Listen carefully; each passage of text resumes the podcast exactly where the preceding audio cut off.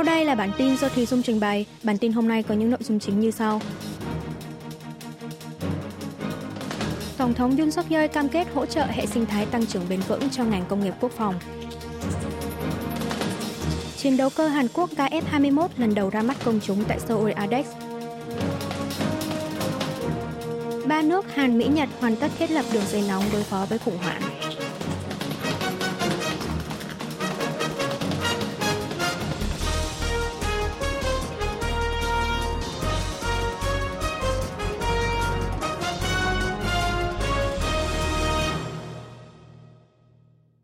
Tổng thống Yoon suk yeol cam kết hỗ trợ hệ sinh thái tăng trưởng bền vững cho ngành công nghiệp quốc phòng.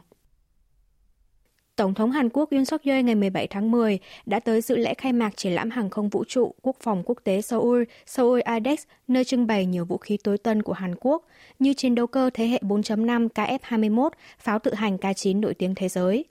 Phát biểu tại lễ khai mạc, Tổng thống nhấn mạnh nền công nghiệp quốc phòng Hàn Quốc đang biến từ không thành có, viết lên trang sử mới – từ một nước phải phụ thuộc vào viện trợ và nhập khẩu, Hàn Quốc đã vươn mình trở thành một quốc gia có thể xuất khẩu cả chiến đấu cơ tối tân. Ông Yoon nhấn mạnh nền công nghiệp quốc phòng là công nghiệp chiến lược quốc gia, hỗ trợ cho cả an ninh và kinh tế. Tổng thống Hàn Quốc cũng trình bày về những nỗ lực nhằm đạt được sự tăng trưởng cho ngành công nghiệp này của chính phủ trong thời gian qua, như lập ra bộ phận chuyên trách về xuất khẩu công nghiệp quốc phòng thuộc Văn phòng An ninh Quốc gia, dốc sức xuất khẩu công nghiệp quốc phòng trong các hoạt động ngoại giao cấp thượng đỉnh.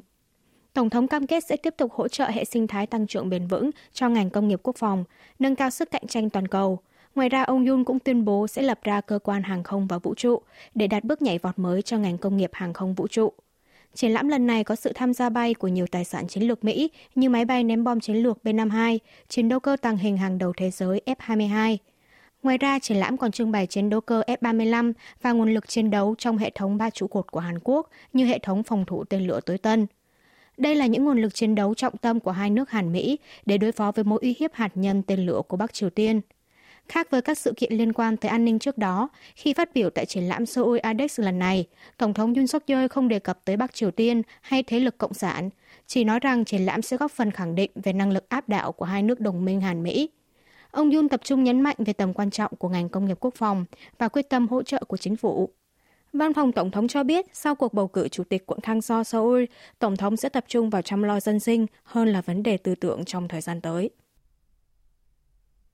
Chiến đấu cơ Hàn Quốc KF-21 lần đầu ra mắt công chúng tại Seoul ADEX. Triển lãm hàng không vũ trụ và quốc phòng quốc tế Seoul, Seoul ADEX chính thức khai mạc từ ngày 17 tháng 10. Trước thềm lễ khai mạc, người dân Hàn Quốc có cơ hội được lần đầu tiên chiêm ngưỡng chiến đấu cơ siêu thanh nội địa KF-21 do phi đội đại bàng đen Black Eagle của không quân bay trình diễn. Được tổ chức sau 2 năm, Seoul ADEC lần này có sự tham gia của hơn 550 doanh nghiệp trên toàn thế giới, quy mô lớn kỷ lục. Ngoài KF-21, triển lãm lần này còn trưng bày máy bay chiến đấu chủ lực của không quân là KF-16, cùng máy bay vận tải tiếp dầu trên không đa nhiệm Cygnus, từng được điều động chở công dân từ Israel về nước gần đây. Ngoài ra, phía Mỹ cử một máy bay chiến lược tham gia, trong đó có máy bay trinh sát tầm cao U-2, có khả năng trinh sát từ độ cao trên 20.000 mét, và máy bay chiến đấu mạnh nhất thế giới hiện nay F-22 Raptor. Nhân kỷ niệm 70 năm thiết lập quan hệ đồng minh Hàn-Mỹ, quân đội Mỹ đã tăng số lượng vũ khí tham dự triển lãm Seoul IDEX lần này. Một phi công thuộc không quân Mỹ cho biết F-22 là máy bay chiến đấu thế hệ thứ năm đầu tiên trên thế giới. Máy bay này được bố trí chủ yếu ở khu vực Thái Bình Dương – Lần này Washington có cơ hội để triển lãm máy bay này trước các đồng minh. Máy bay ném bom chiến lược B-52 có thể chở khí hạt nhân của quân đội Mỹ cũng bay tới Hàn Quốc trong thời gian diễn ra Seoul ADEX. Tuy nhiên, máy bay này không được trưng bày dưới mặt đất mà chỉ bay trình diễn trên không ở độ cao khoảng 400 mét. Công chúng vẫn có thể nhìn rõ máy bay từ khoảng cách này. Sau khi bay trình diễn, máy bay B-52 đã hạ cánh xuống căn cứ không quân của Mỹ tại Hàn Quốc. Trong thời gian qua, B-52 từng tham gia diễn tập trên không phận bán đảo Hàn Quốc, nhưng đây là lần đầu tiên máy bay ném bom này hạ cánh xuống đất nước Hàn Quốc. Động thái này được phân tích là nhằm truyền đi thông điệp cảnh cáo với uy hiếp hạt nhân tên lửa của Bình Nhưỡng. Triển lãm Seoul ADEX sẽ kéo dài tới hết ngày Chủ nhật 22 tháng 10. Người dân có thể tới xem triển lãm trong hai ngày thứ Bảy 21 tháng 10 và Chủ nhật. Ba nước Hàn, Mỹ, Nhật hoàn tất thiết lập đường dây nóng đối phó với khủng hoảng. Một quan chức cấp cao trong chính phủ Hàn Quốc trong bài phỏng vấn qua điện thoại với hãng tin Yonhap ngày 16 tháng 10 cho biết, ba nước Hàn Quốc, Mỹ và Nhật Bản đã thiết lập xong đường dây nóng cấp Hội đồng An ninh Quốc gia NSC. Các chuyên viên phụ trách kỹ thuật đã hoàn tất thử nghiệm. Đường dây nóng này mang ý nghĩa là một hệ thống để lãnh đạo và tránh văn phòng an ninh quốc gia ba nước có thể điện đàm hoặc họp trực tuyến bất cứ lúc nào. Đường dây nóng mới được phân tích là vừa có chức năng điện đàm như trước, vừa cập nhật những công nghệ tối tân, tăng cường về bảo mật và bổ sung thêm chức năng của gọi video. Về thông tin này, Hội đồng An ninh Quốc gia Nhà Trắng trong bài phỏng vấn với Yonhap ngày 11 tháng 10 vừa qua cũng cho biết ba nước đang cải thiện năng lực liên lạc để có thể định kỳ trao đổi đầy đủ bằng điện đàm và cuộc gọi video vào thời điểm thích hợp. Việc thiết lập đường dây nóng Hàn Mỹ-Nhật được căn cứ theo cam kết tham vấn khủng hoảng, một nội dung nhất trí tại hội nghị thượng đỉnh Hàn Mỹ-Nhật diễn ra tại trại David của Mỹ hồi tháng 8. Khi đó, Tổng thống Joe Biden cho biết các bên đã cam kết sẽ tham vấn lẫn nhau một cách nhanh chóng nhằm đối phó với các mối uy hiếp. Ba nước sẽ thiết lập đường dây nóng để chia sẻ thông tin, thảo luận biện pháp đối phó khi xảy ra khủng hoảng trong khu vực. Trong bối cảnh nhiều ý kiến lo ngại Bắc Triều Tiên và Trung Quốc sẽ có thể lợi dụng sự thay đổi tình hình do chiến tranh Israel và Palestine để khiêu khích, dư luận quan tâm liệu khi nào ba nước Hàn Mỹ Nhật sẽ khởi động đường dây nóng. Trong nội dung nhất trí tại hội nghị thượng đỉnh tháng 8, lãnh đạo ba nước vẫn chưa định nghĩa cụ thể tình huống khủng hoảng là gì. Theo đó, chỉ khi nào ba nước thực sự khởi động đường dây nóng thì mới biết rõ được nghị sự tham vấn khủng hoảng ở đây cụ thể là gì. Giới quan sát cho rằng Tokyo có thể trao đổi về vấn đề an ninh thông qua đường dây nóng này, tạo ra một bước ngoặt mới trong quan hệ Hàn-Nhật.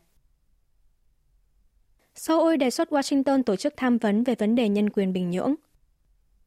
Bộ Ngoại giao Hàn Quốc ngày 17 tháng 10 cho biết, trưởng ban hoạch định ngoại giao hòa bình thuộc Bộ Ngoại giao Chun Yong-hee đã có cuộc hội đàm với tân đặc phái viên về nhân quyền Bắc Triều Tiên của Mỹ, Julie Turner, đang trong chuyến thăm Seoul.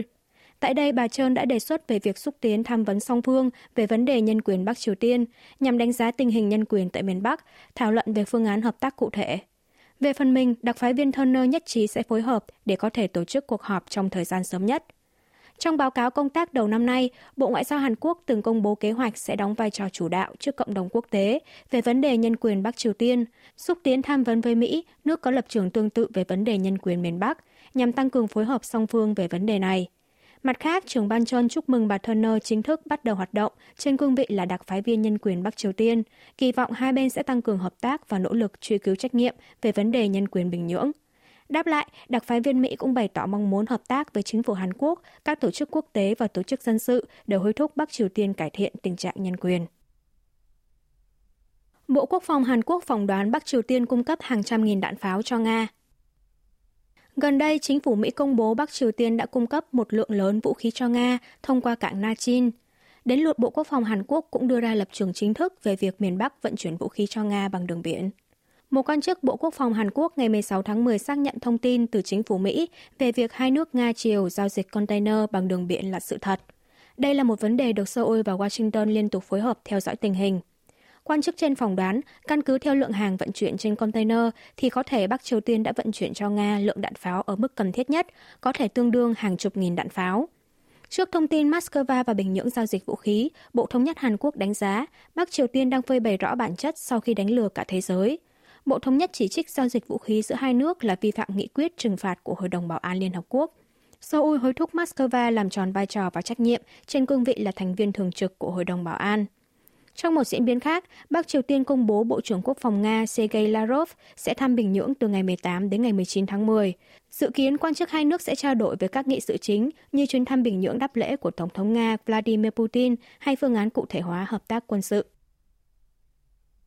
Bắc Triều Tiên tuyên bố không từ bỏ vị thế quốc gia sở hữu hạt nhân.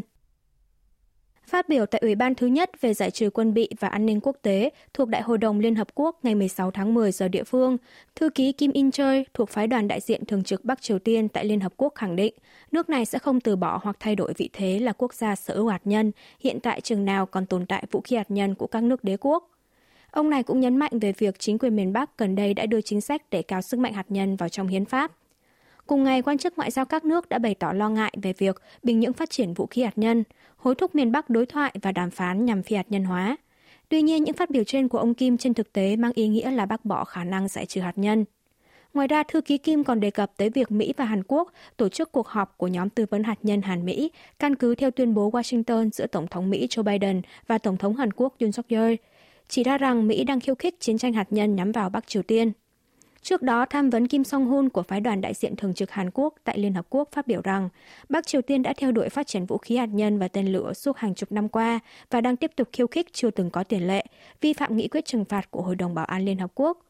Quan chức ngoại giao Hàn Quốc yêu cầu Bắc Triều Tiên phải từ bỏ phát triển vũ khí hạt nhân và tên lửa đạn đạo, quay trở lại bàn đối thoại. Ngoài ra, tham tấn Kim cũng chỉ trích việc miền Bắc lấy vũ khí hạt nhân đe dọa quốc gia khác là một hành động vô trách nhiệm.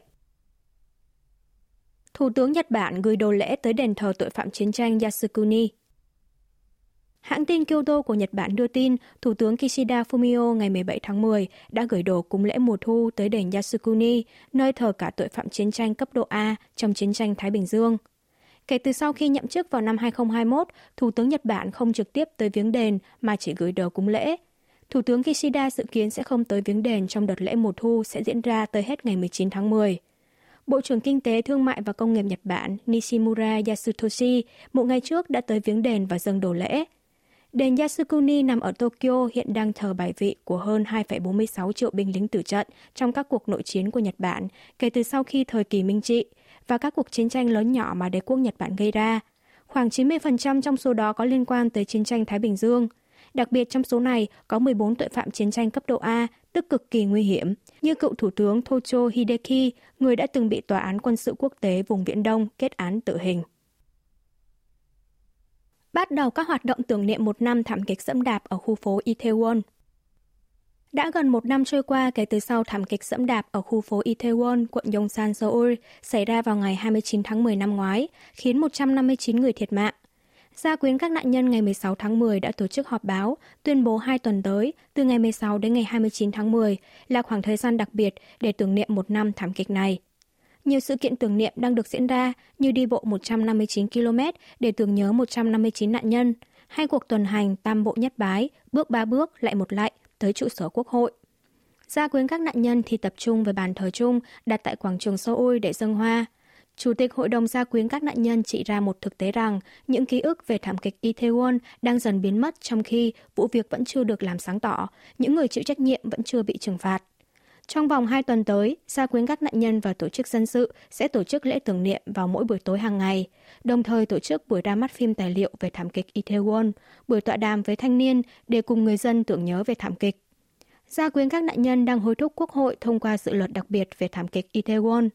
Vào tháng 8, dự luật đặc biệt đã được thông qua tại Ủy ban Hành chính và An toàn tại Quốc hội, nhưng vẫn chưa được thẩm định tiếp tại Ủy ban Pháp chế và Tư pháp.